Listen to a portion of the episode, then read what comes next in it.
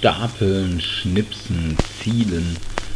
Bei einigen Spielen braucht es neben Taktik oder Glück auch Geschick. Wir haben dreimal die 5 besten Geschicklichkeitsspiele für euch rausgesucht. In der aktuellen Folge des DSD Brettspiel-Podcasts. DSD, der Brettspiel-Podcast.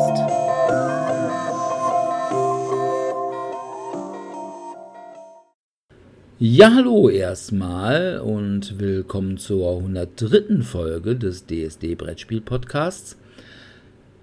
Ja, heute haben wir, wie ich das letzte Mal schon angekündigt habe, Dominiks Lieblingsgenre, nämlich die Geschicklichkeitsspiele. Und Dominik hat mir tatsächlich in die Hand versichert, dass er 5 Stück gefunden hätte, sodass er eine Top 5 machen konnte. Von daher, wir dürfen gespannt sein. Aber zunächst geht es, wie immer, mal wieder zu den Medien.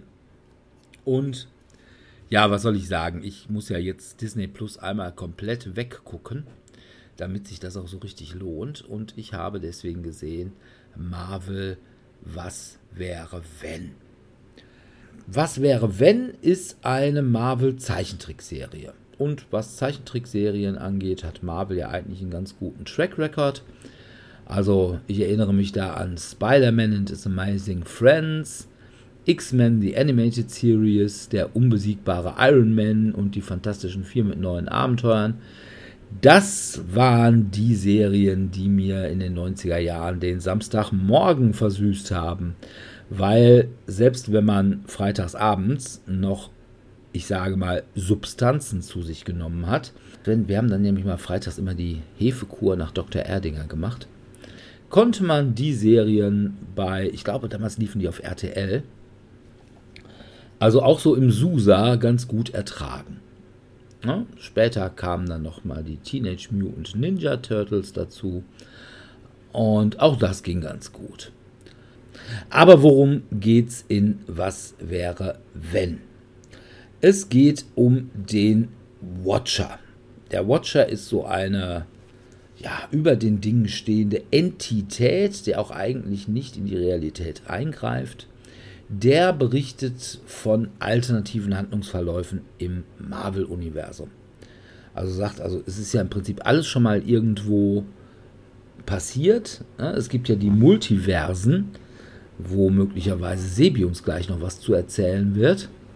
Und dann hat er dann eben solche Sachen, zum Beispiel, was wäre, wenn nicht Steve Rogers, sondern Agent Carter, die in dieser alternativen Realität Captain Carter vom englischen Geheimdienst ist, das Supersoldatenserum gekriegt hätte.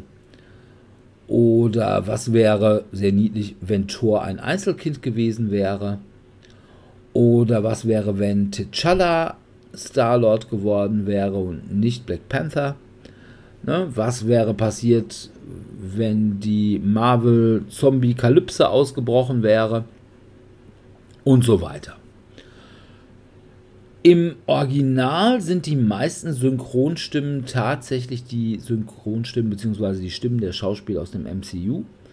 Das heißt, da haben wir durchaus als Sprecher ein ziemliches Star-Aufgebot von Benedict Cumberbatch, Tilda Swinton, Evangeline Lilly, Kurt Russell, Chadwick Boseman, Samuel L. Jackson, Chris Hemsworth, Josh Brolin, Mark Ruffalo, Paul Rudd und so weiter. Wer allerdings nicht dabei ist, war Robert Downing Jr., der wurde von einer anderen Synchronstimme gesprochen. Wahrscheinlich wollte man das Geld dann doch nicht für eine Zeichentrickserie ausgeben, was der aufgerufen hätte. Auch Chris Evans als Captain America und Scarlett Johansson, die sind auch nicht dabei. In der deutschen Synchro sind es allerdings tatsächlich, so wie ich das erkannt habe, sämtliche Stimmen, die man aus dem MCU kennt. Also da hat man zumindest die deutschen Synchronsprecher dafür genommen. Ja, was soll ich sagen? Das ist ganz unterhaltsam. Das ist teilweise sogar ganz lustig, wie zum Beispiel Ja, die erste Folge, also was wäre, wenn Agent Carter das Supersoldatenserum gekriegt hätte? Das ist ganz witzig, weil ich kann eigentlich Peggy Carter ganz gut ab. Und die dann nicht Captain America, sondern Captain Britain, das ist ganz lustig. Oder auch sehr lustig, was wäre, wenn Thor ein Einzelkind gewesen wäre? Dann wäre er nämlich eigentlich nur auf Party abgegangen und hätte erstmal nach Las Vegas mit all seinen Kumpels und dann Viva Las Vegas. Und dann macht er also überhaupt nichts Heldenhaftes, sondern will sich eigentlich nur besaufen. Ja, kann man gucken, ist lustig. Allerdings, wenn man das MCU nicht kennt, also all die Marvel-Filme, die bislang gelaufen sind, also quasi bis Infinity War, dann ist das nicht so lustig. Also wenn man die kennt, ist es super lustig. Insbesondere wenn man die, sag ich mal, Originalfilme zu den einzelnen Folgen kennt. Also zum Beispiel die Folge mit T'Challa als Star-Lord, wo dann die Star-Lord-Crew aus unter anderem Thanos besteht, der also jetzt voll auf Peace und so ist und sagt, ja, er hätte nachgedacht und so, also er wollte jetzt doch nicht die halbe Welt, beziehungsweise das halbe Universum töten. Und dann haben sie in dieser Folge auch eine Auseinandersetzung mit dem Kollektor. Und in dieser Folge, während ja bei der Original Guardians of the Galaxy 1 die Leute nur durch den Schauraum des Kollektors durchgehen und dann solche Dinge sehen wie Howard the Duck oder Layla, die Astronautenhündin, werden die hier dann sogar nochmal befreit. Und Howard the Duck ist ja ein großer Womanizer, der baggert dann auch irgendwie alle an. Und das ist echt lustig. Aber wie gesagt, wenn man die Originale nicht kennt, dann erkennt man nicht die Anspielungen und dann ist das halt nur halb so lustig. Also wer das MCU kennt, und ich meine, machen wir uns nichts vor, wer kennt das MCU heutzutage nicht? Also das ist ja absoluter Nerd-Kanon. Aber ich würde schon sagen, es ist ja nicht mal mehr nur Nerd-Kanon, es ist überhaupt Kanon. Also wer das MCU nicht kennt, der hat die letzten Jahre unterm Stein verbracht. Ich weiß, dass es das MCU gibt. Reicht das? Nein. Verdammt. Na, der hat unterm Stein geschlafen oder ist vollkommen fälschlicherweise von DC überzeugt. Ich relativiere das insofern. Na gut, also alle diejenigen, die es gesehen haben, die sollten es gucken. Ansonsten kann man ja auch auf Disney Plus das gesamte MCU mal eben nachschauen. Na? Ja, aber dazu müsste ich der dunklen Macht nachgeben und Disney Plus und Disney unterstützen. Ja, es ist natürlich schon richtig. Und dass es eine dunkle Macht ist, dazu komme ich gleich dann noch. Also wie gesagt, das kann man gucken. Und das MCU, zumindest bis zur Phase 3, wie wir Kenner des MCU sagen, kann man echt auch gucken. Apropos MCU, Sebi und Multiversen. Ja, ich wollte gerade sagen, das ist ein sehr schönes Überleitungsstichwort. Ich habe mich tatsächlich rausgetraut, nachdem die entsprechenden Einrichtungen wieder offen sind, und war in der Nachmittagsvorstellung, um die Sozialkontakte im Gebäude möglichst gering zu halten. Und zwar da, wo ich sonst auch immer war. Nach der Beschreibung, die du jetzt gerade hast, hättest du jetzt auch über einen Bordellbesuch reden können. Möglich. Wer weiß, was da so für Filme laufen. Nein, ich bin tatsächlich dieses Mal in Doctor Strange in the Multiverse of Madness gegangen. Der Film knüpft inhaltlich an diverse MCU-Produktionen an. Zum Beispiel an WandaVision kommt ganz viel drin vor, Spider-Man, No Way Home. Und er hat auch immer mal wieder Querbezüge zu Avengers Endgame und Avengers Infinity War. Ich fand den Film gut. Ich fand ihn wirklich schön. Er ist kausal eingebettet in die Handlungsstränge, die davor schon vorgegeben werden. Es gibt nur wenige Logiklücken, meiner Meinung nach.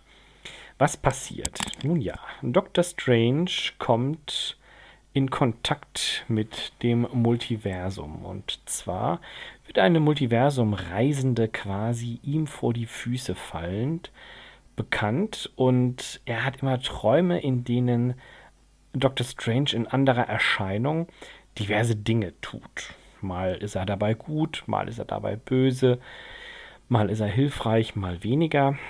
Das Einzige, was tatsächlich die Gemeinsamkeit ist, ist eben die sogenannte America. Das ist nämlich der Name des jungen Mädchens, die America ihn da immer betreut. Ne? Genau. Und ja, was passiert? Wie gesagt, sie taucht auf, bringt auch direkt so ein Alien mit sich, das diverse Runen an sich trägt und es wird schnell klar, da ist irgendwie eine Form von Chaosmagie im Spiel, Hexerei und ähnliches.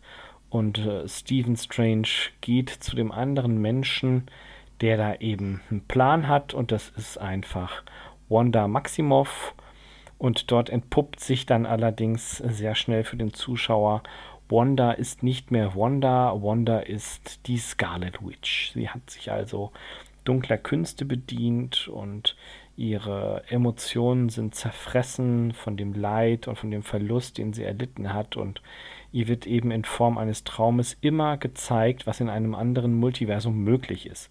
Und das ist auch so der Aufhänger, der sich durch den ganzen Film zieht. Alle Dinge, die wir in unseren Träumen sehen, sind eigentlich nur Einblicke in andere Multiversen, wo exakt das passiert, was wir dort sehen. Und wie Dr. Strange das mal so schön auf den Punkt bringt, also wenn es einen Traum gibt, wo ich quasi nackt vor der Klasse stehe, ja, dann passiert das irgendwie, irgendwo einem anderen Ich von deiner Sache. Ja, was soll ich sagen? Der Film hat mehrere Höhepunkte, die in sich kausal halbwegs stimmen. Ich fand's schön, einfach auch mal wieder im Kino zu sein. Er reist durch die Gegend, es gibt Schlachten, denn wie gesagt, Wanda oder alias Scarlet Witch ist natürlich jetzt nicht so begeistert von seiner Idee, ihr dieses Kind nicht zu geben. Sie möchte nämlich genau jene Kräfte haben, um damit in andere Multiversen zu reisen und dort ihre Kinder zurückzuholen, was allerdings insgeheim nicht ganz so gut klappen kann, denn wenn es Überschneidungen gibt zwischen einem Universum A und einem Universum B, kommt es zu quasi Universalbrüchen und es ist durchaus möglich, dass das eine Universum das andere zerstört oder beide gleichzeitig zerstört werden. Joa, ich fand's gut, wirklich ganz klare Filmempfehlung. Ist jetzt kein Must-Have-Scene, ich will auch inhaltlich gar nicht zu viel verraten. Es gibt ein paar sehr schöne Gastauftritte, wo ich mir denke, ach cool, das kommt überraschend, denn das ist halt genau der Punkt. Wenn man in einem anderen Multiversum ist, sind dort Dinge nicht immer so, wie sie sein sollten. Und eine der drastischsten Dinge ist tatsächlich, dass sie bei Rot über die Straße gehen und bei Grün stehen bleiben. Das sorgt dann natürlich auch für diverse kuriose Augenblicke. Okay. Ja. Wie gesagt, ich will inhaltlich nicht zu viel verraten, weil der Film entwickelt sich wirklich schön und mit verschiedenen Wendungen, aber es ist eine klare Filmempfehlung meinerseits. Könnt ihr ruhig hingehen und euch angucken. Ja. Also ich fand ja auch den ersten Dr. Strange ganz gut. Ja. Ich kann ja auch Benedict Cumberbatch ganz gut leiden als Schauspieler. Ja. Also von daher nur, ich weiß nicht, ob sie jetzt unbedingt da America Chavez mit rein hätten schuhhornen müssen. Das ist halt wieder so eine Figur, die Marvel so ein bisschen für die Woke-Community geschaffen hat, damit sie jetzt endlich auch mal eine Latina haben, die einen dicken Hintern hat. Ja, was ich vielleicht noch so als kleinen Spoiler mit reingebe, ist, dass ein klassischer Charakter, gespielt von Patrick Stewart, einen Auftritt hat, auch relativ lange, und für die Fans unter unseren Zuhörern, wen hat Patrick Stewart alias Captain Kirk? Captain Picard. Picard, Entschuldigung. Epic Fail. Star Trek hier. Ja, genau. Wen hat denn hier bei Star Wars? Star Wars, ja. Also alles das Gleiche. Wen hat der denn in einem anderen MCU-Universum gespielt? Patrick Stewart. Ja. X-Men, oder? Ja, klar. Genau, ja. Professor X. Der taucht auch auf und hat ein bisschen was zu sagen. Es ist ganz unterhaltsam. Also da hat man ja schon eben, ich habe das vorher, hat man ja in allen möglichen nerdigen Kritiken dann schon gelesen, oh, jetzt soll irgendwie doch die X-Men ins MCU reinkommen. Ja, aber bestimmt nicht vor Phase 5. Nee, aber es ist halt in der Tat über das Multiversum einfach lösbar. Das merkt man auch noch bei anderen Charakteren. Ich dachte mir, er ist der bekannteste. Darum habe ich ihn jetzt auch gespoilert und die anderen nicht. Ah, gut. Okay, Doc. Ja. Dominik, du hast auch Superhelden geguckt.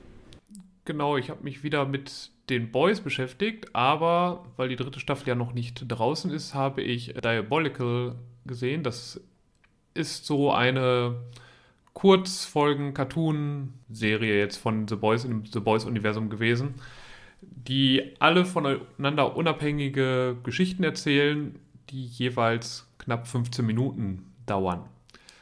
Und ich fand's A, wechselhaft und B, größtenteils okay. Worum geht's jeweils? Also in der ersten Folge, das ist so ein bisschen auf diese alten Warner Brothers Toons gemacht, die ohne große Synchronstimmen wirklich auskommen, sondern eigentlich nur mit Physical Comedy arbeiten. Da ist ein kleines Baby, was Superkräfte hat und alles Mögliche umbringen kann. Und das findet einen roten Ball toll und läuft im Grunde genommen roten Bällen hinterher und verbreitet dabei Chaos. Folge 2, irgendwelche Supes, die nicht so geworden sind, wie ihre Eltern das gehofft haben. Also die bekommen ja dieses Compound V, bekommen die ja eingespritzt und hoffen dann, dass die Kinder Supes werden. Aber manchmal geht das halt schief, beziehungsweise klappt nicht so, wie man es erhofft hat. Und die Superheldenfähigkeiten sind eher mäßig. Und die wurden dann von ihren Eltern verstoßen. Und was machen sie jetzt? Sie üben Rache an ihren Eltern. Die dritte Folge ist ein bisschen besser. Also ich fand bisher, die ersten beiden Folgen waren so eben okay. Kann man gucken, kann man auch weglassen. Dritte Folge ist ganz interessant, zumindest für die Comics auch gelesen haben. Weil da wird der Zeichenstil auch von den Comics aufgenommen. Und eine kurze Story aus den Comics wird da ein bisschen in ähnlicher Form gezeigt. Was ganz nett ist. Leider ist Butcher wird da nicht von dem Originalsprecher gesprochen, aber von Jason Isaacs. Ich glaube, kennt man auch. Der hat auch verschiedene Sachen mal gemacht. Der hat irgendwie anscheinend bei Harry Potter mitgespielt, der Patriot. Aber was ganz nett ist, ist, dass Huey wird auch nicht von dem Originalschauspieler aus der Serie gesprochen, sondern von Simon Pegg. Und da, wer jetzt die Comics kennt und weiß, dass Huey im Grunde genommen der Charakter ein bisschen Simon Pegg auf den Leib geschrieben wurde, und dass deswegen vielleicht eine ganz nette Hommage ist, dass er dann jetzt zumindest als Cartoon-Huey spielen darf. Boyd in 3D ist auch so eine Mini-Story, wo die jetzt versuchen, dieses Compound V in so eine Creme zu packen und dann zu hoffen, wenn du die aufträgst, dann würdest du so aussehen, wie du dir das wünschst. Und das wird dann passieren und dann wird dann gezeigt, wie jemand, der so eher so traurig, schlecht, normal und unterdurchschnittlich aussieht, vielleicht dann, wie sein Leben dann verlaufen würde, wenn er so eine Creme hätte. Ja, kann man mal sich anschauen. Die schlechteste Episode mit Abstand war BFFs. Da trinkt ein Jugendlicher dieses Compound V und bekommt dann die Fähigkeit, Scheiße zu kontrollieren. Also er hat dann einen kleinen Haufen Scheiße, der ihn unterstützt, und alle anderen Haufen Scheiße kämpfen mit ihm gegen seine Widersacher. Also ziemlicher Toilettenhumor. Ja, Nubien, wir wissen, Nubien geht es um Ehekrieg zwischen, also Nubien ist einer, der in der Serie nur einmal, glaube ich, nur kurz besprochen wurde, aber nie wirklich vorkam, glaube ich. Ich glaube, der kam nur mal in so einem Dialog vor, so Nubian Prince. Und der hat halt gerade eine Ehekrise mit seiner Frau und einem Kind, und das Kind versucht, die wieder zusammenzubekommen.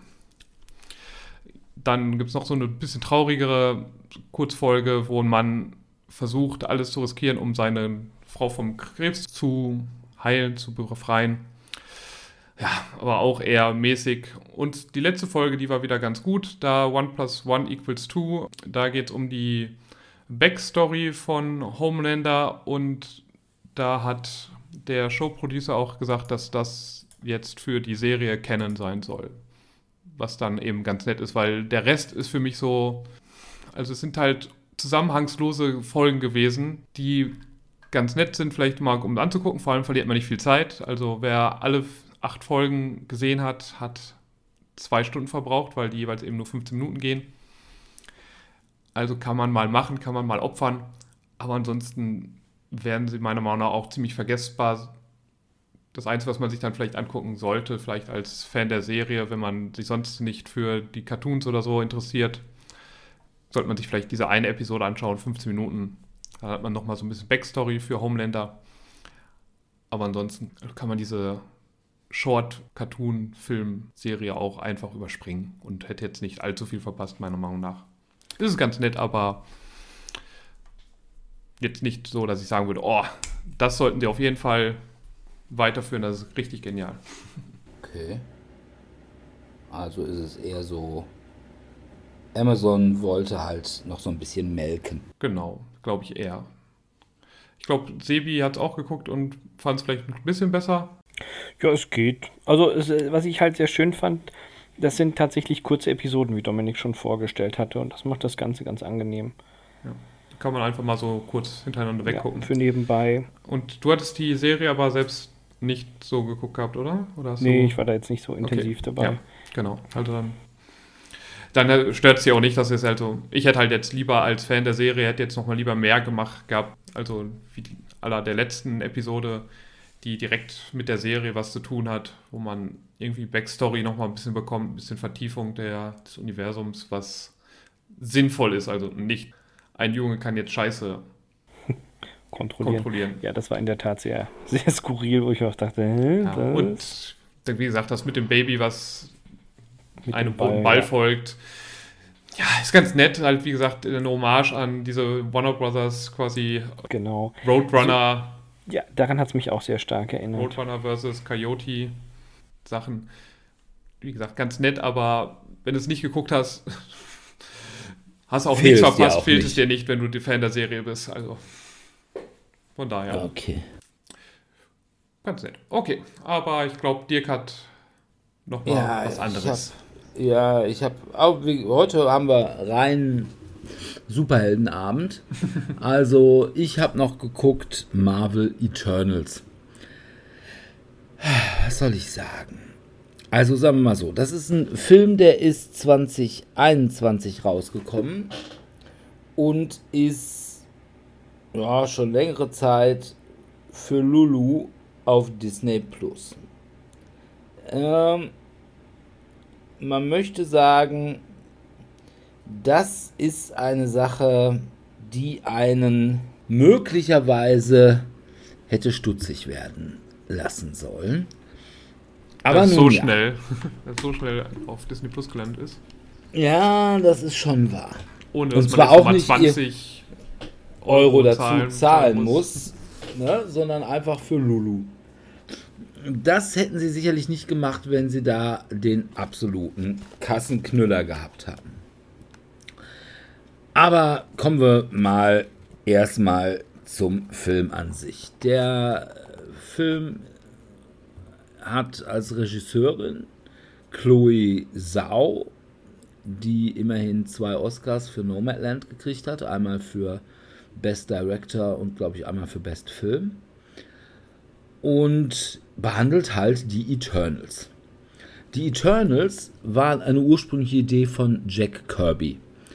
Jack Kirby war eigentlich das eigentliche Marvel Mastermind, fühlte sich dann aber von Stan Lee wohl nicht richtig lieb gehabt und ist dann zwischendurch nach DC gewechselt, und während seiner Zeit bei DC, da fühlte er sich inspiriert von Erich von Däniken, der, ja, sagen wir mal so in den 70ern schwer on top of the book market war mit irgendwelchen Die Götter von den Sternen Büchern, so quasi populär Sachbücher. Also so die ersten Verschwörungstheorien, bevor es Verschwörungstheorien gab. Und so richtig umsetzen durfte er das erst bei Marvel, als er wieder zurückgekommen war, ich glaube Mitte der 70er muss das gewesen sein, weil man hatte da zwar einmal so einen One-Shot gemacht bei DC, aber den wollte halt keiner lesen. Bei Marvel hat man das dann auch versucht und man muss sagen, es war ähnlich. Also es gab dann immer mal wieder ein paar Miniserien seit 1976, aber so richtig der Kassenknüller an der Comickasse war das alles nicht. Wer sind die Eternals? Also es gibt so eine Art echte Götter, die Celestials.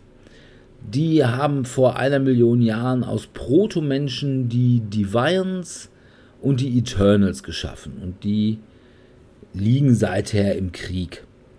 Was so ein bisschen, ja, ich will nicht sagen Anspielung auf Krieg im Himmel, ne? Mit Lucifer, dem gefallenen Engel, gegen die loyalen Engel. Irgendwie so. Das hat man ein bisschen abgewandelt und jetzt in einen Film gegossen. Also hier ist es so, die Eternals sind nicht vor 1 Million Jahren erschaffen worden, sondern sie sind vor 5000 Jahren, oder beziehungsweise nicht vor 5000 Jahren, vor 7000 Jahren geschaffen worden und sollen die Menschen halt vor den Divines beschützen. Die Eternals sind eine ganze Menge und haben auch durchaus eine ziemlich prominente Besetzung teilweise. Das ist nämlich einmal Ayak, das ist die Anführerin, gespielt von Selma Hayek. Cersei, die ist so eine Art Empathin.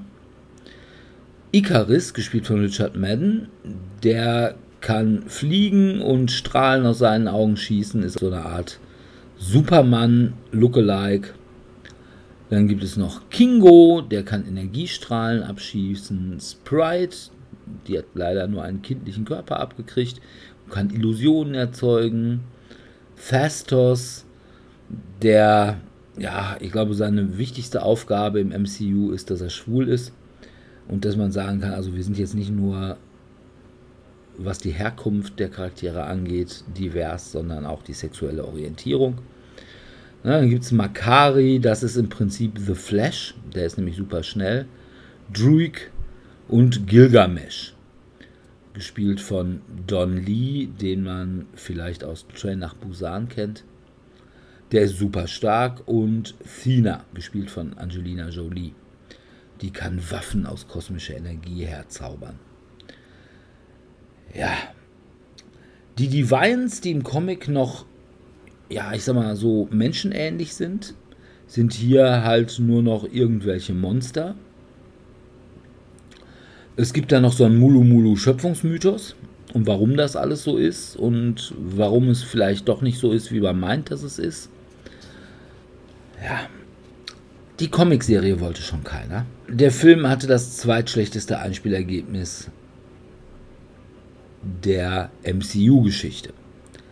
Also ich glaube, schlechter war 2008 nur Hulk. Und das war halt 2008.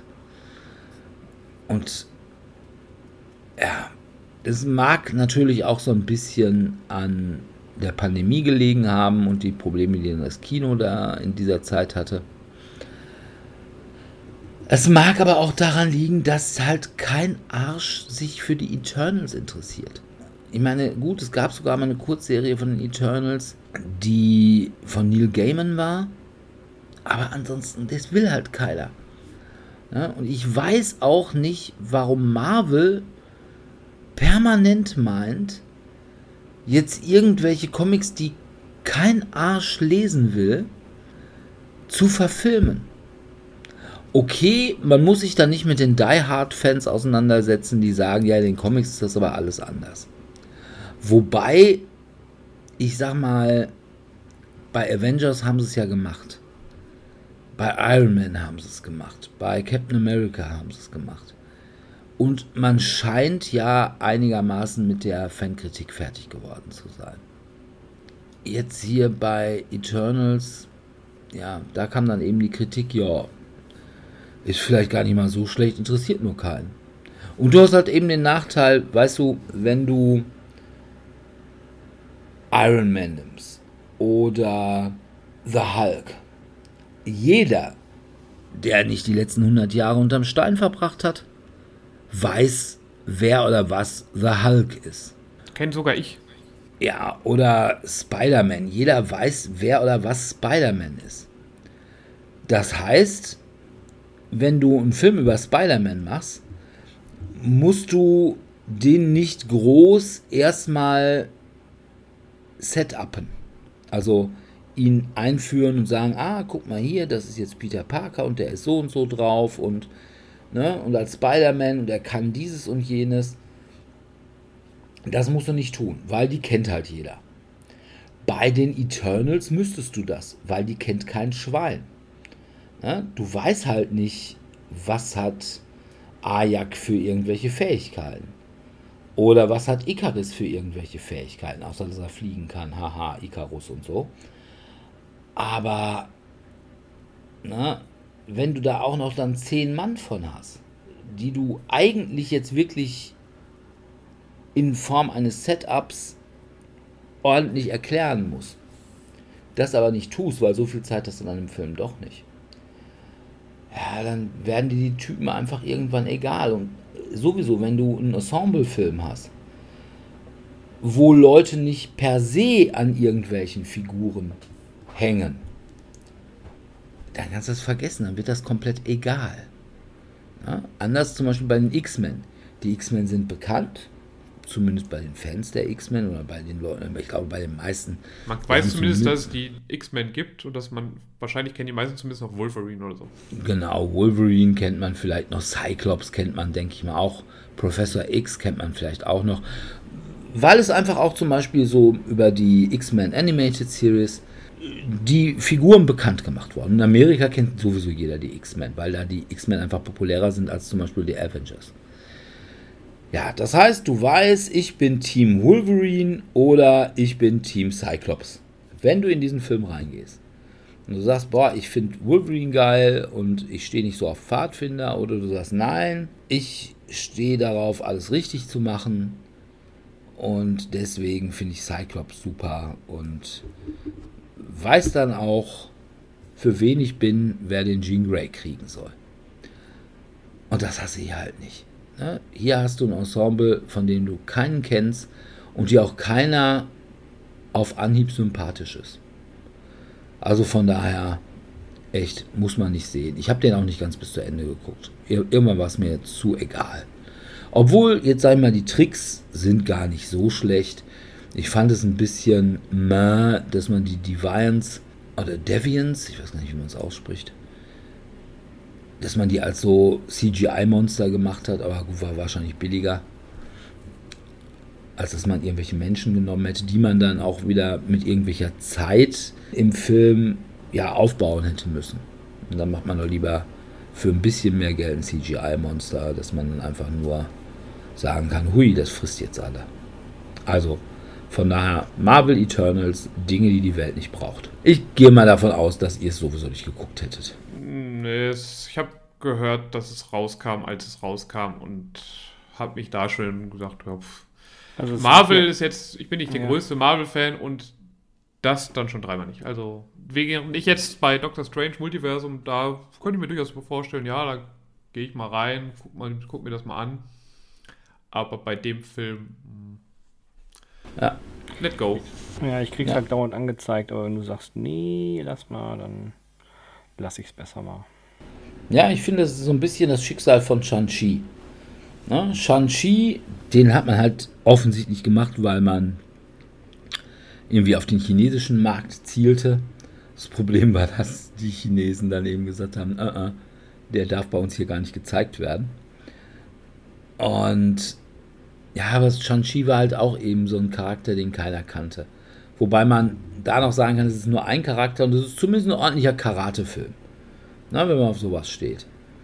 Aber, ja, Marvel Eternals war halt eben, ja, was soll man sagen, so eine Art Infinity War ohne Charaktere, die man kennt und oder die man mag.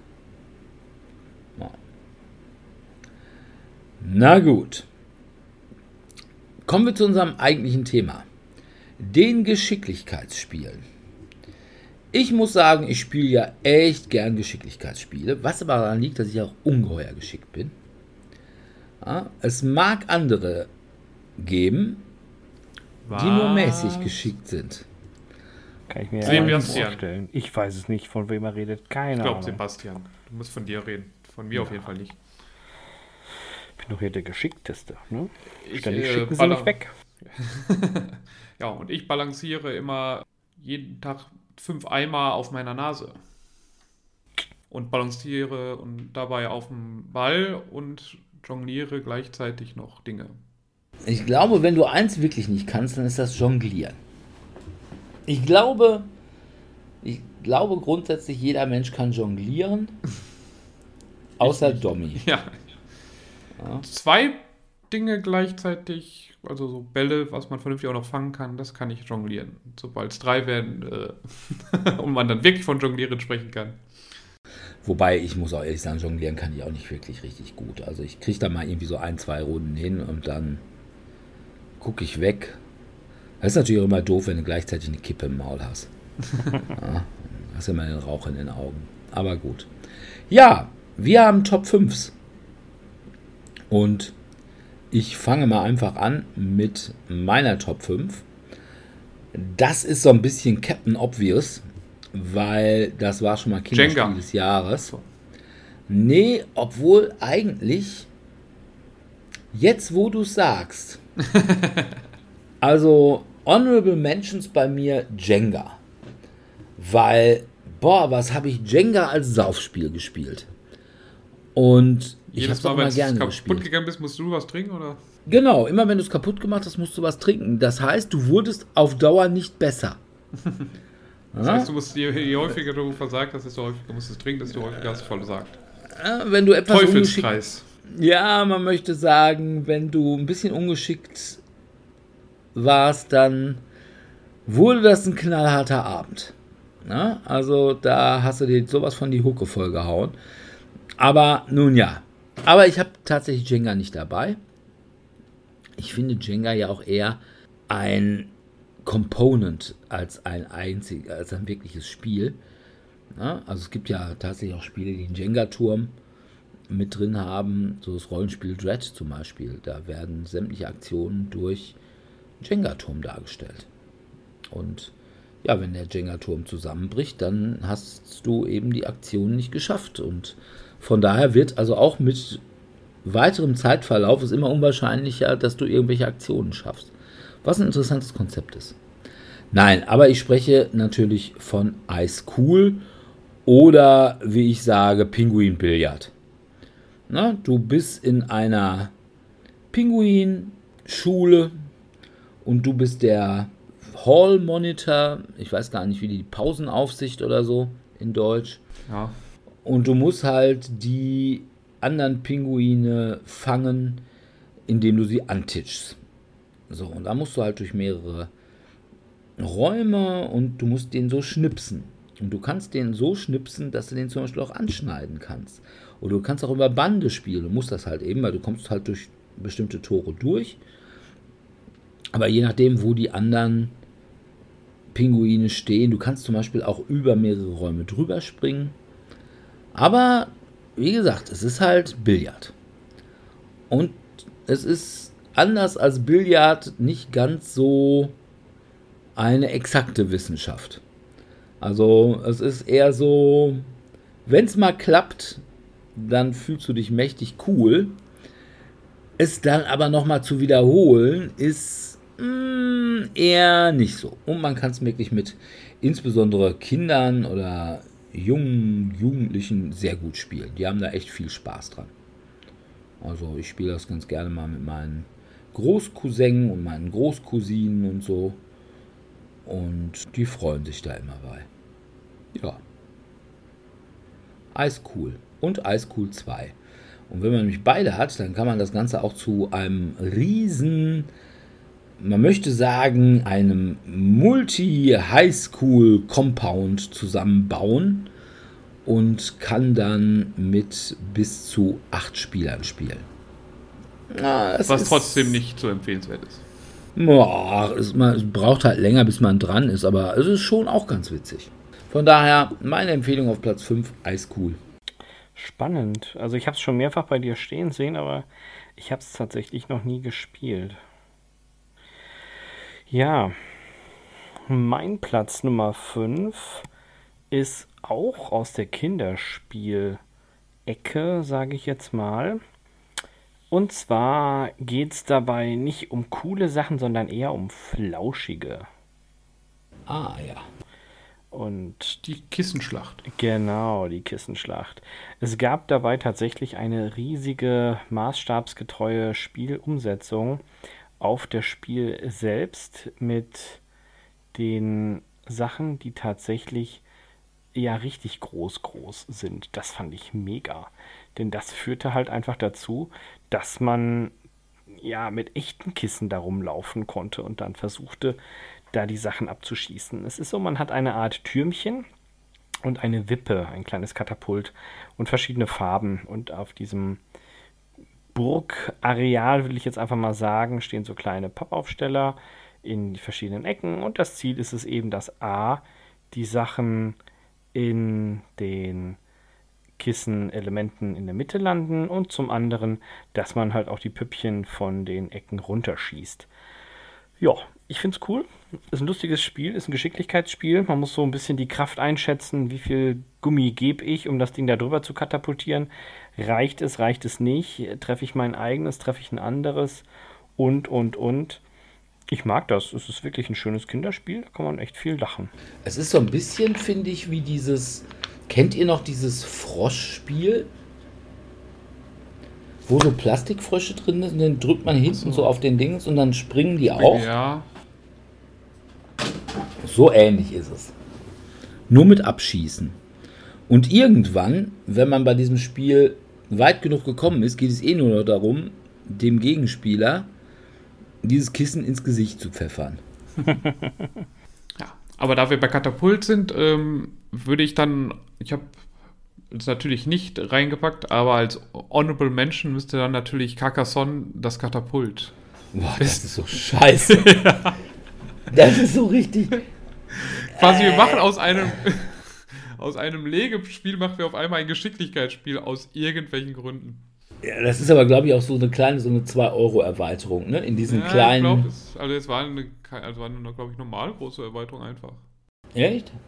Also ich meine, das wäre in diesen kleinen Schächtelchen gewesen. Nee, weil das Katapult selbst ist ja schon, keine Ahnung, 10, 20 Zentimeter groß. Ja, okay, ja, dann passt das da nicht rein, ja. Na, das ist richtig. Ja, aber das ist richtig kacke. Da muss ich jetzt gerade dran denken, als Sebi von den Katapulten für die Kissenschlacht. Reden musste. Ja, aber wie man kein Dexterity-Spiel macht. Ja. Gut. Meine Nummer 5 bei den Dexterity-Spielen ist Meeple Circus. Dabei muss man eine Zirkusshow darstellen, indem man sich Dinge draftet, die man dafür braucht und dann Sachen guckt, also wie man diese Dinge dann aufeinander, nebeneinander, übereinander stacken muss. Das heißt, es gibt dann so Auftragskarten und dann hat man, glaube ich, immer so eine Melodiezeit, das dann umzusetzen. Und gleichzeitig versucht man immer auch zusätzlich möglichst hoch zu bauen, weil es gibt immer, glaube ich, extra Punkte dafür, wenn man, je nachdem wie hoch man gebaut hat. Für die letzte Runde wird es dann nochmal besonders albern, dann bekommt man nochmal irgendwelche Zusatzaufgaben, für die es dann Punkte gibt. Das heißt, zum Beispiel muss man dann jedes Mal, wenn man einen seiner Meeple als Akrobat setzt, muss man Honk Honk sagen. Oder es läuft halt so eine Melodie, die halt die Zeit vorgibt, wie lang das geht. Also irgendwie in die Richtung. Und jedes Mal, wenn dann irgendwie so ein Becken crasht, muss man immer einmal kurz hoch aus seinem Stuhl springen und sonstigen Blödsinn immer machen. Dafür gibt es dann immer noch extra Punkte.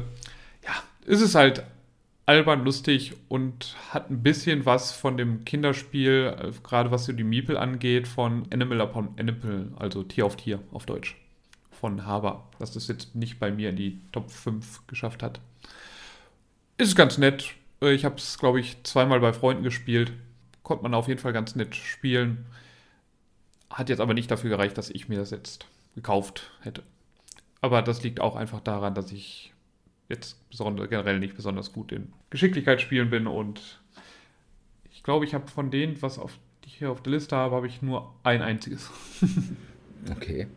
Ja, aber dabei wäre es doch einfach so wichtig, dass du die immer wieder übst, damit du geschickter wirst. Ja.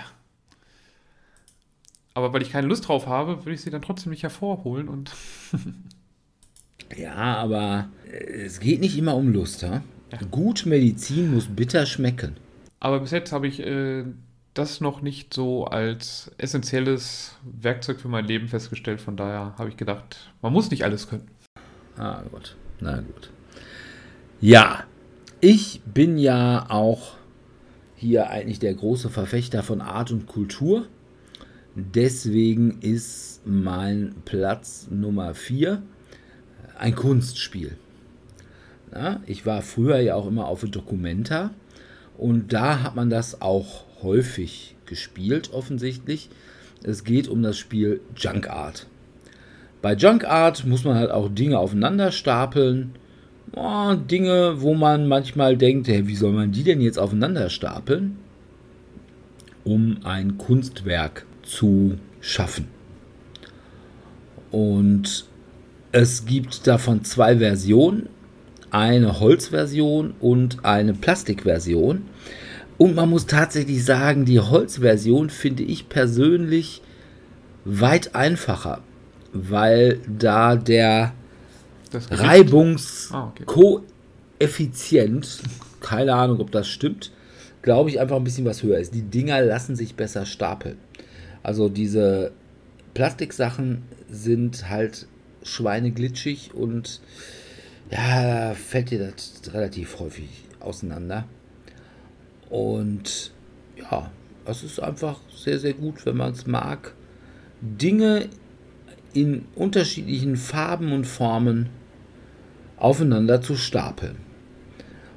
Und ganz faszinierend, es gibt ja Leute, die können das richtig. Also jetzt nicht nur Junk Art spielen, sondern auch so Dinge stapeln. Ne? Es gibt also ganz faszinierend, also voll die Superkraft, Leute, die haben die Fähigkeit, alles wirklich ins Gleichgewicht zu bringen. Und denen kannst du sagen, okay, hier staple bitte auf diesen Nagel, den wir hier aufrecht hinstellen, 2 Stühle und einen Küchentisch. Und die kriegen das hin. Und die Leute wären also begnadete Junk-Art-Spieler. Da gehöre ich nicht zu. Obwohl ich vielleicht nicht ganz so schlimm bin wie Dominik, was Geschicklichkeit angeht. Also von daher meine Nummer 4, Junk Art. Ja, das würde ich auch immer noch gerne spielen. Dann wäre es vielleicht auch auf meiner Liste gelandet. Also mir sagte das überhaupt nichts, aber ich finde, es klingt erstmal ganz spannend. Ja, also die Stücke, die man da auch zusammenbaut, die sind ja auch einfach faszinierend, weil die so unterschiedlich sind und so und komplett out of the box zu dem, was man sonst so aufeinander stapelt. Von daher habe mich das immer interessiert, aber war mir dann doch vor allem in der Holzversion zu teuer, um es mir mal anzuschauen. Die Holzversion, aber die gibt es ja auch schon gar nicht mehr. Ja, es gab dann hinterher nur noch die Plastikvariante. Ja. Also ich habe die Holzvariante irgendwann mal am Spielwochenende in Bielefeld gespielt. Ah, okay. Da hatte jemand noch die teure. Ja, ich glaube, die war im Anfang auch gar nicht so teuer. Die ist dann nur irgendwie ziemlich teuer geworden. Ah, okay. Ja. Ich habe tatsächlich auf meinem Platz Nummer 4 auch ein Spiel mit vielen Holzelementen. Und diesmal geht's zurück in den wilden Westen, wo Banditen ihr Unwesen treiben, der Sheriff versucht, Recht und Ordnung herzustellen. Überall Kakteen stehen, ein kleiner Saloon irgendwie, irgendwo, der am besten nicht umfallen sollte. Außerdem kleine Pferde durch die Gegend geistern und mittendrin ist sehr viel Holz und Kleinteile, die wild durch die Gegend fliegen. Es handelt sich um das Geschicklichkeitsspiel Flick'em Up. Ja, was soll ich sagen? Du hast ein kleines Holzpüppchen, auf der anderen Seite ist ein anderes kleines Holzpüppchen, dazwischen steht ein dusseliger Kaktus, du hast ein kleines Holzsteinchen, das wird dann geschnipst, idealerweise von deinem Holzpüppchen auf das andere Holzpüppchen. Und wenn du es quasi geschafft hast, ihm den Hut vom Kopf zu schnipsen, dadurch, dass er umfällt oder ähnliches, dann geht's weiter. Ja, du musst ihn halt ja nur treffen. Du musst ihn ja, gar nicht, glaube ich, umschubsen. Du musst ihn nicht umschubsen. Also, wenn du ihn triffst, reicht es schon. Oder auch wenn nur der Hut runterfällt oder da gibt es verschiedene Umsetzungen. Ich finde das knuffig. Es ist ein knuffiges Spiel. Ich habe es selbst nicht. Habe aber schon ein paar Mal damit gespielt. Musste gerade nochmal nachhaken, wie genau das von sich geht. Aber es stimmt, es ist ein Geschicklichkeitsspiel. Und das Tolle ist halt, die Area wird jedes Mal neu aufgebaut. Also auch wenn die Elemente an sich begrenzt sind, kann man die Welt immer wieder neu entstehen lassen und schnipst sich fleißig von A nach B. Ja. Wobei die Pferde, glaube ich, nur in der Erweiterung drin sind, genau. Ja. Das ist eine Erweiterung. Ah. Nö, finde ich wohl auch ganz gut. Ja. Also da brauchen wir jetzt auch gar nicht so viel erklären, denn das ist eigentlich schon der Grundkern des Spiels. Gibt natürlich hier Sonderregeln mit Kärtchen und was nicht alles, aber das ist eigentlich selbsterklärend, ne? Das ist ein schönes Spiel. Ich mag das. Flick'em Up. Ja. Ich fand's okay.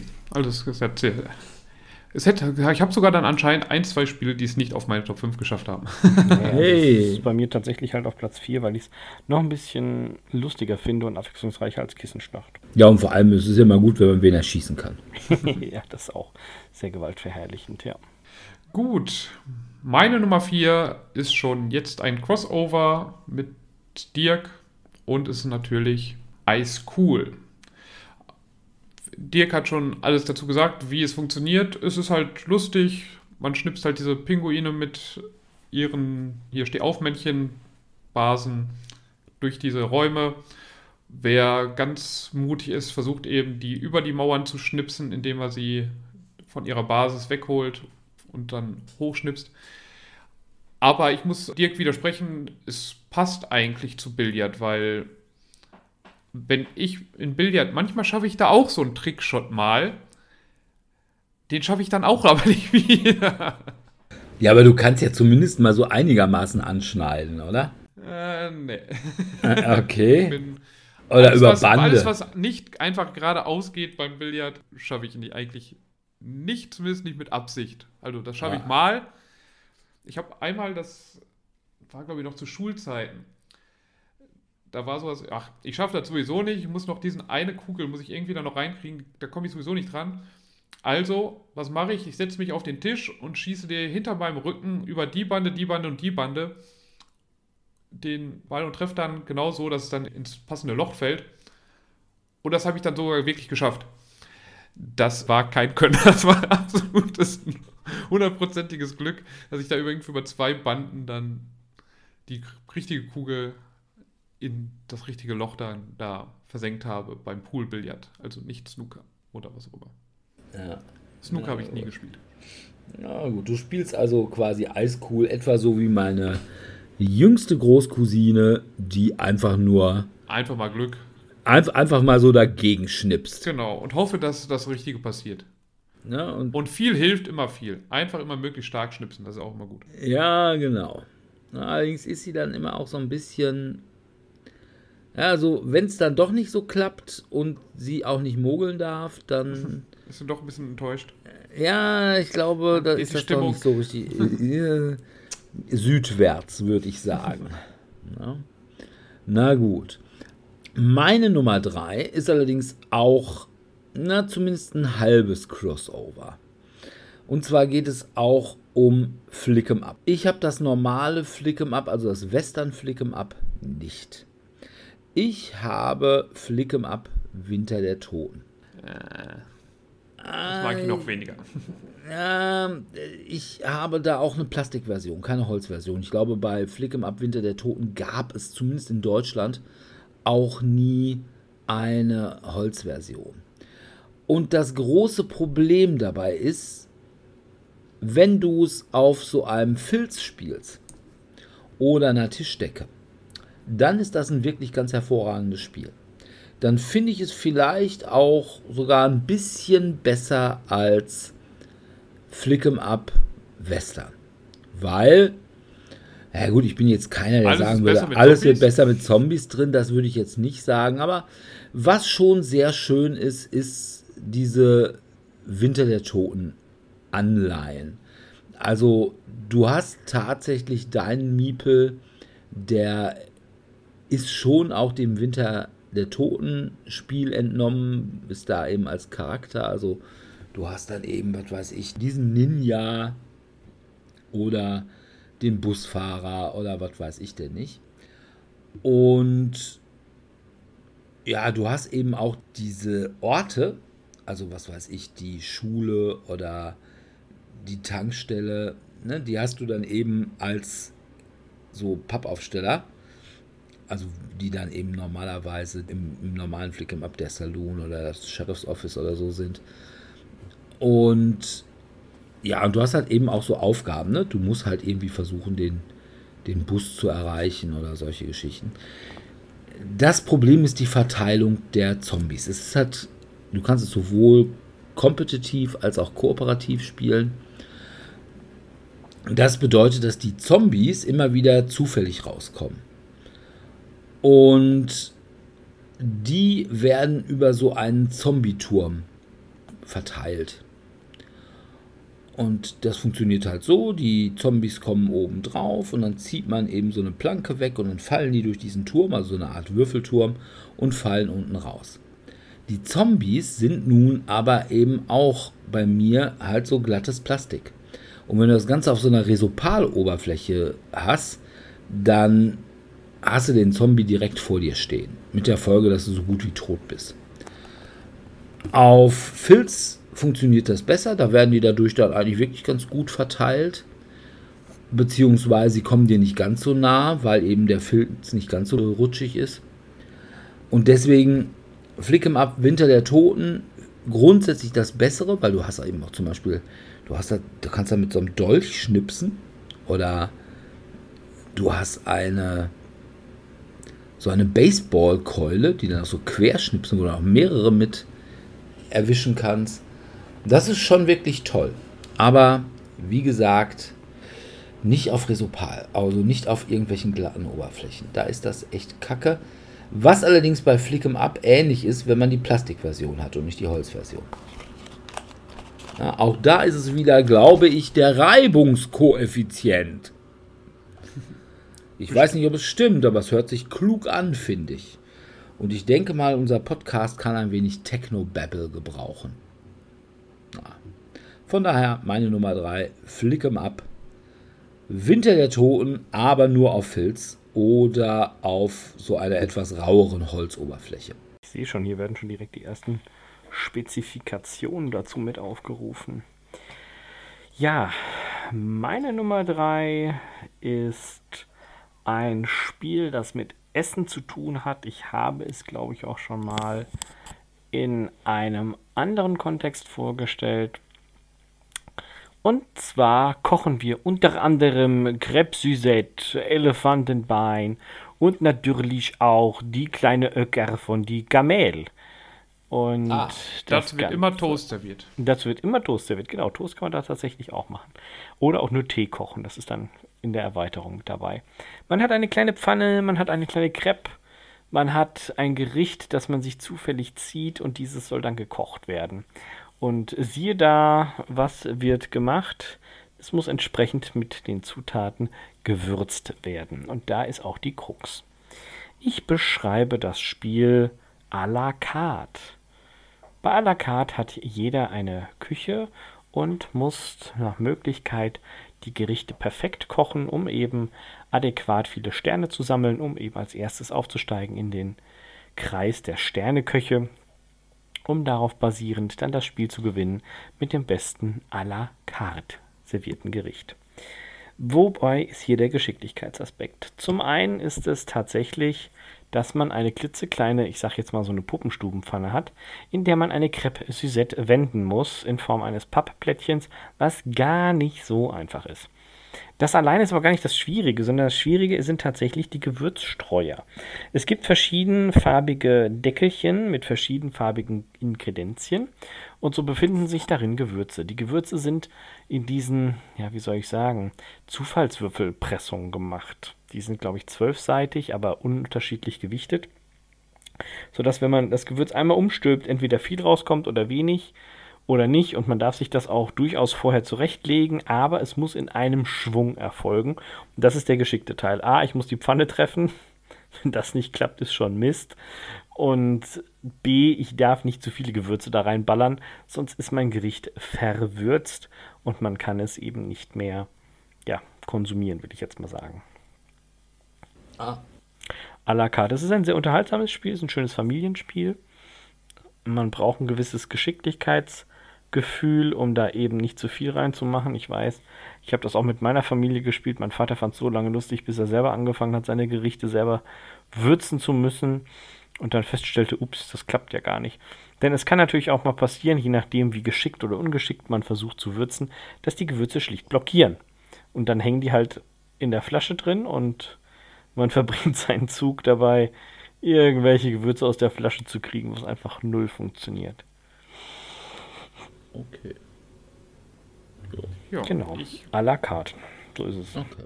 Ich mag das Spiel, nicht. Aber ich gerade bei dem Gewürzen, finde ich, ist das mir manchmal zu random, wie viel dann da gerade zufällig mal rauskommt.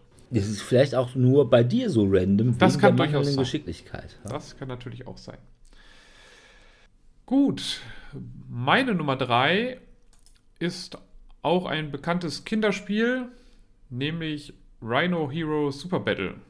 Bei Rhino Hero Super Battle muss man Wände aufbauen, dann Floor, also Bodenplatten legen und wenn, je nachdem, was für eine Bodenplatte man gelegt hat, sagt die einem, dass man vielleicht noch so Spider-Monkeys, also so Kletteraffen dran setzen muss oder umsetzen muss, wenn keine Kletteraffen mehr da sind.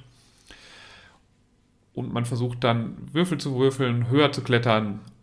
Wenn man am höchsten ist, dann bekommt man so eine Hero-Medaille. Und wenn man am Ende die Hero-Medaille bei sich hat, dann hat man gewonnen. Es sei denn, der Turm fällt bei dir zusammen. Also du bist die Person, die gerade die Medaille hat und der Turm fällt zusammen, dann gewinnen halt alle anderen. Aber ansonsten gewinnt der mit der Medaille am Ende. Ist lustig. Durch das Super Battle, finde ich, werden diese Konstruktionen auch besser und interessanter als beim normalen Rhino Hero hieß es, glaube ich, zuerst. Ich glaube einfach nur Rhino Hero. Ah, okay, Rhino Hero. Von daher, ich finde jetzt die Variante noch ein bisschen besser. Macht durchaus Spaß. Wobei ich sagen muss, die haben ja für dieses Super Battle die Verpackung gefühlt verdreifacht im Vergleich zu dem normalen Rhino Hero. Und der Inhalt ist dann trotzdem relativ klein. Also man hätte vielleicht auch mit dem 1,5-fachen vielleicht der ursprünglichen Verpackung hätte vielleicht auch gereicht, anstatt so eine Riesenpackung dann dazu haben. Ja. Wenn ich mich richtig entsinne. Ich meine, ich hätte da irgendwie, als ich da das aufgemacht hätte, wäre ich ein bisschen enttäuscht gewesen, wie wenig da drin war. Aber vom Spiel her ist es trotzdem ganz witzig und wenn man ein bisschen hochbaut und das Spiel ist jetzt nicht, zumindest wenn man es mit Erwachsenen spielt und nicht gleichzeitig irgendwie besonders viel trinkt, dann ist es jetzt nicht übermäßig schwer, das besonders hochzubauen, aber es sieht dann trotzdem ganz cool aus. Und ja. Vorteilhaft ist es schon, wenn man dann vielleicht wenn man es entweder mit Kindern spielt, dann passiert schon mal, dass es schneller mal umfällt. Oder eben, wenn man mit dir spielt. Mit mir spielt, ist auch schon hilfreich. Oder wenn man ein bisschen was dazu trinkt, dann ist es auch ganz witzig, weil dann fällt es auch schon mal eher um. Ja, also jedes Geschicklichkeitsspiel wird besser, wenn man dabei Substanzen konsumiert. Ja. Also da ist überhaupt gar keine Frage. Wird auch lustiger dadurch. Ja. Ja. Ein Spiel, was da auch lustiger durch wird, ist meine Nummer 2. Es ist ein Spiel, wo man sich an den Händen fassen kann, allerdings gänzlich ohne Romantik, weil man muss die Hand dann schütteln. Und zwar nicht, indem man sich normal die Hand gibt und sie dann schüttelt, sondern indem man die Hand nimmt und sie dann schüttelt, damit nämlich ein Würfel aus dieser Hand auf den Tisch und dann auf eine Art Dartboard mit Knochen fällt. Es geht um das Spiel Dungeon Fighter.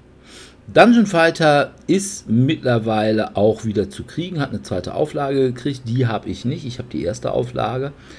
Ich wollte mir eigentlich die zweite Auflage zulegen, weil die, als die im Kickstarter war, ziemlich geil aussah, nämlich mit verschiedenen so Plastik, ja wie soll man sagen, Hindernissen.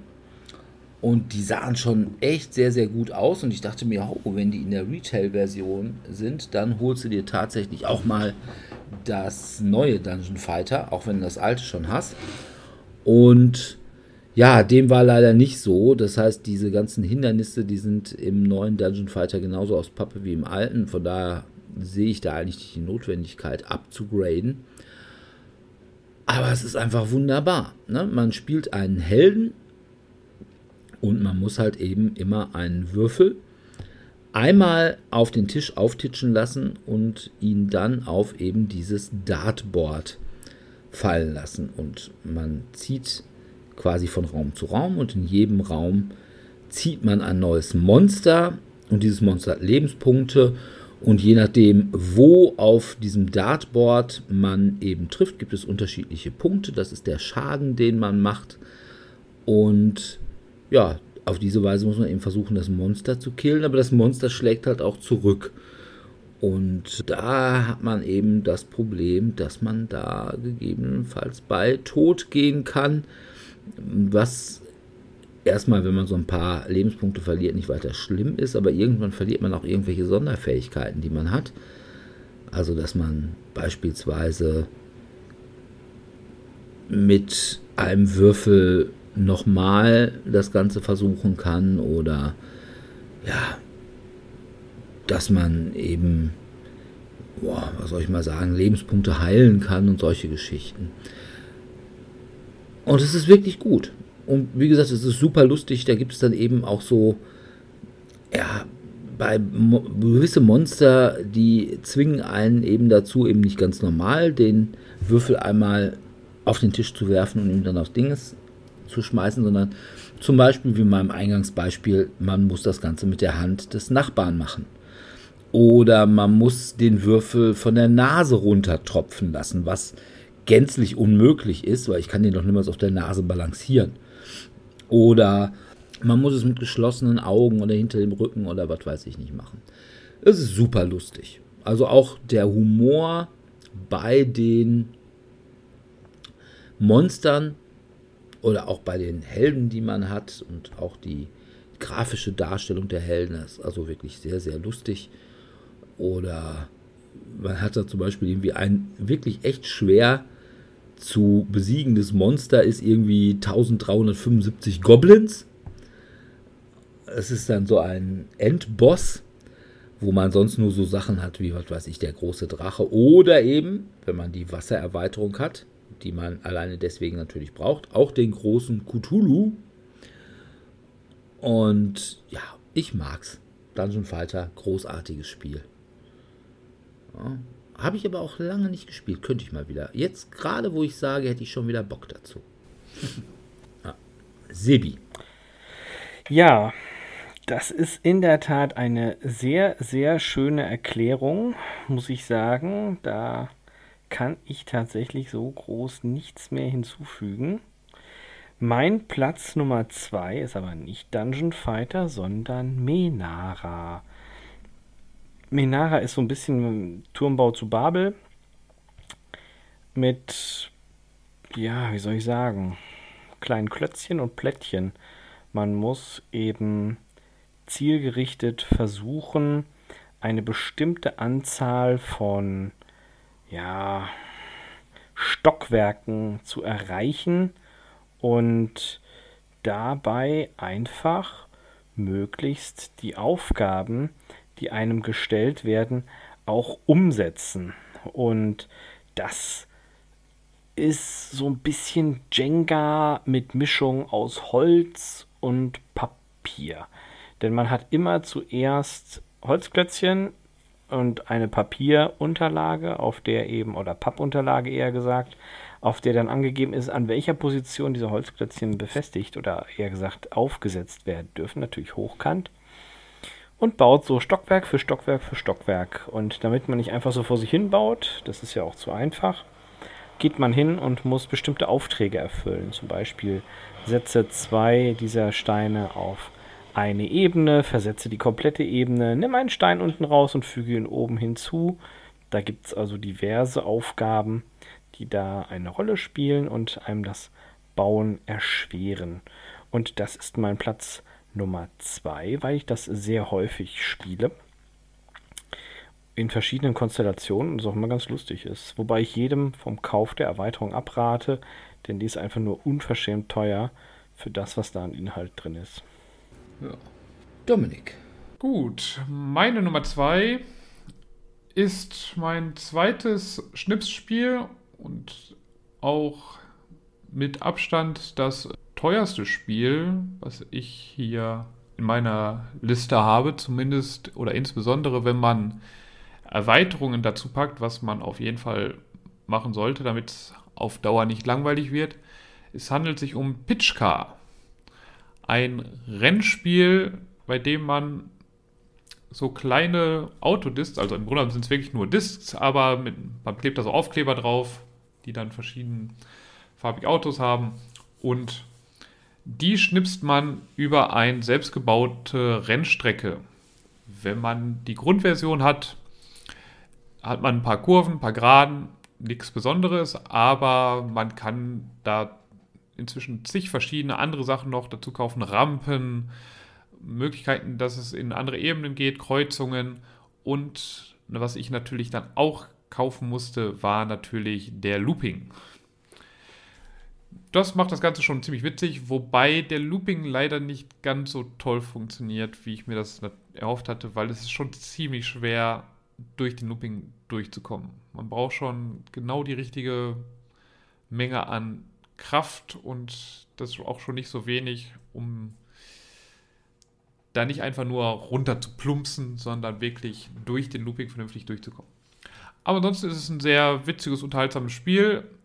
Wir spielen es meistens 2 Runden lang, wenn wir jetzt nicht zu viele Spieler sind. Also ich habe 8 Discs. Wenn wir irgendwie nur 3-4 Spieler sind, dann bekommt jeder 2 Discs, weil meistens schafft man es mit einem Auto irgendwann nicht eine Rampe vernünftig hochzukommen. Und damit man da nicht zu weit einfach hinten ist und keine Chance mehr hat und keinen Spaß mehr hat, hat dann jeder noch eine zweite, weil meistens schafft man es mit der zweiten oder mit einem dann immer ein bisschen besser rumzukommen. Und dann zählen wir hinterher die Punkte zusammen und sind dann zufrieden. Ja, ich finde es lustig, mir macht Spaß. Was manchmal ein Problem ist, ist, dass manche Teile nicht so perfekt aneinander passen, vor allem wenn man jetzt nicht den allerebensten Tisch hat, dass manchmal die Discs eben an diesen Verbindungsstücken hängen bleiben, wo es dann ein bisschen ärgerlich ist oder nicht dann so laufen, aber ist eigentlich ein reines Fun-Spiel. Man versucht eben möglichst gut an anderen vorbeizurauschen. Und wenn es dann klappt oder man einen tollen Sprung mal geschafft hat, dann ist die Freude groß. Ansonsten ist das Spiel jetzt auch nicht so lang. Zumindest wenn man jetzt nicht 50 Erweiterungen hat und ich glaube, Tom Wessel macht immer irgendwie so eine Riesensause draus bei seinen Festivals. Aber ich spiele es in einer halbwegs normalen Variante und habe damit dann ab und zu mal wieder Spaß. Ja, aber das ist im Übrigen so eine Sache, ne? Wenn man irgendwo festschnipsen muss, finde ich das auch irgendwann mal ein bisschen schmerzhaft. Ja, genau, dann geht's auf Dauer geht's an den Finger. Ja. Gut. Ja, meine Nummer 1. Meine Nummer 1 ist ein Spiel, zu dem ich gerade relativ wenig gesagt habe, eben aus dem Grund, dass es bei mir auf Nummer 1 ist, und zwar ist es Menara. Also, ja, was Sebi gesagt hat, man hat eben Säulen in verschiedenen Farben und kann die immer nur auf ganz bestimmte Felder draufstellen, nämlich in der gleichen Farbe. Und man muss eben immer eine dieser Auftragskarten ziehen.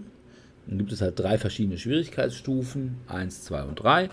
Und bei 1 hast du halt eben so, was weiß ich, ja, muss halt 1 oder 2 Säulen irgendwie platzieren und in der 3. Schwierigkeitsstufe hast du dann tatsächlich solche Sachen eben, was weiß ich, nimm unten eine Säule raus und pack sie irgendwo eine Etage höher oder mehrere Etagen höher, wie du das möchtest, oder nimm eine gesamte Etage und schieb sie irgendwo anders hin oder nach oben, was dann halt ein bisschen schwierig ist, vor allem wenn man ein bisschen tatterig ist. Aber es ist halt wunderbar und es ist so ein Spiel, wo danach, wenn man es denn geschafft hat, oder auch wenn man es nicht geschafft hat, aber trotzdem irgendwie noch so ein riesen Ding da gebaut hat, macht man ein Foto davon. Das soll wohl, glaube ich, so ein indonesischer Tempel dann sein. Also die Etagen sind immer relativ seltsam geformt, sodass man da auch immer irgendwelche Schwierigkeiten hat mit dem ganzen Ausbalancieren, wenn man eine neue Ebene reinführt und dann eben gucken muss, und wo müssen da die Säulen hin und ist das Ganze dann noch im Gleichgewicht und so. Und ja, wo ich Sebi auch recht gebe, lasst die Erweiterung. Das lohnt echt nicht. Ich hab sie und ja, sie ist im Vergleich zum Grundspiel relativ teuer. Also das Grundspiel ist irgendwie, weiß ich nicht, glaube ich so 28 € oder so, also relativ günstig. Und die Erweiterung kostet also, glaube ich, auch nochmal knapp 20. Aber vor allem die Sachen, das ist ja sowieso kein so einfaches Spiel. Und da hast du dann irgendwelche Sachen, die machen die ganze Geschichte auch nur noch schwerer. Ja, das stimmt. Ja, also hast du dann irgendwelche besonderen Etagen dabei oder ja, so Etagen, wo du eine Säule so quasi so halb reinlegen musst und ja, so wie gesagt, ich finde die Erweiterung echt überflüssig. Das ist, Menara ist so, wie es ist ein wirklich sehr gutes, sehr elegantes Spiel und kein Mensch braucht die Erweiterung. Und da hast du auch noch so goldene Säulen, die sind dann irgendwie so, ich glaube, ein Stück weit kürzer. Das heißt, die kannst du auch mal irgendwie so zwischendurch reinschieben, aber ja, ich finde es, also wie gesagt, die Erweiterung braucht es nicht. Ansonsten Menara, super Spiel. Jederzeit, wenn mich einer fragt, willst du Menara spielen, sage ich, jupp. Und auch hier wieder, auch jetzt möchte ich eigentlich wieder so einen Menara-Turm bauen. Kann man im Übrigen auch so machen, so ganz einfach mal so für sich. Mal gucken, wie hoch man kommt. Ja, Sebi. Ja, wie ich habe eine Ahnung. Du hast eine Ahnung, ja. Ich war in der Tat deswegen so auch ruhig. Auch sehr ruhig. Bei Dungeon Fighter. Also bei mir ist tatsächlich Dungeon Fighter auf Platz 1 gelandet, weil es sehr viel abwechslungsreicher ist als Menara. Und weil ich dabei immer so viel lachen muss. Ich meine, das muss ich auch bei Menara. Aber wie von Dirk eben schon schön erklärt, man nimmt die Hand des Mitspielers, man würfelt vom Ellenbogen aus, man würfelt von der Stirn aus und dann dieses, habe ich den Tisch getroffen? Nein, oh, Mist. Ja, es ist so lustig stellenweise und wir haben so viel Freude und es ist phasenweise so rotzeknapp. Entscheide ich mich für den langen Weg, muss ich einmal mehr kämpfen, kann dafür aber auch einkaufen. Entscheide ich mich für den kurzen Weg, kann ich weniger einkaufen, habe dementsprechend vielleicht keine Waffe, um irgendwie mein Würfelergebnis zu verbessern oder den eigentlichen Würfelwurf überhaupt zu erleichtern. Es ist, ja, ganz lustig. Ich finde es großartig. Also Dungeon Fighter ganz klar. Alleine schon der Einführungstext, der irgendwie erzählt, so nach dem Motto, ja, der König hat ausgeschickt, die besten Männer zu holen. Die waren irgendwie alle nicht da. Darum seid ihr jetzt hier. Und geht in diesen Dungeon. Ach ja, ihr dürft erst raus, wenn ihr fertig seid. Wir machen jetzt die Tür zu. Es ist einfach so eine Persiflage auf diese ganzen anderen klassischen Dungeon-Crawler. Und das finde ich schön. Es ist in sich stimmig. Die Illustrationen sind sehr unterhaltsam. Und auch tatsächlich sehr kreative Ideen bei der Umsetzung. Ja, auch bei den ganzen Sonderfähigkeiten. Ja. Also irgendwie so der Zauberer, der irgendwie ein Monster in einen Frosch verwandeln kann. Verwandeln darf, ja, das ist großartig. Es ist einfach nur großartig. Der Held der Zwerge, der einfach Bier trinkt, anstatt sich zu heilen, weil er damit den Schmerz besser aushält. Es ist schön, es ist einfach schön. Ja, ohne Frage. Ja, gut. Ja, meine Nummer 1 kann auch jeder erraten. Deswegen habe ich mich dann ja auch wieder ein bisschen zurückgehalten. Es ist auch Menara. Ja. Einfach, es ist ein lustiges Spiel und vor allem ist es kooperativ. Das heißt, ich fühle mich nicht ganz so schlecht, wenn man dann verliert. Das lag einfach nur an der blöden Karte und ich musste die ziehen. Ich musste diese Level 3 oder diese Schwierigkeitsgrad 3 Karte ziehen, weil ihr habt die ganze Zeit von den Level 1 Karten gezogen. Das Ja, wobei es gibt natürlich auch so Leute, die sich dann überschätzen und die direkt dann am Anfang mal eine Level 3 Karte, weil komm, muss weg. Was? Nein, das würde ich niemals tun. Ja. Das ist auch nicht, ich ziehe diese Level 3 Karten auch nicht, um immer das von zu überspielen, damit ich hinterher nicht an so einer Level 1 Karte halt scheitere, ne? Sondern ich nehme natürlich, weil Level 3 Karte, weil muss halt weg, ne? Ja, ja, nee, keine Frage. Ne? Besser, man hat zum Schluss nur noch Level 1 Karten. Genau. Ja. Ist natürlich das Problem, wenn man noch keine zweite Etage hat und dann aber die erste Etage einen weiter hochbringen muss. Ein bisschen doof. Ja, so Probleme, ne? Ja. Dann hat.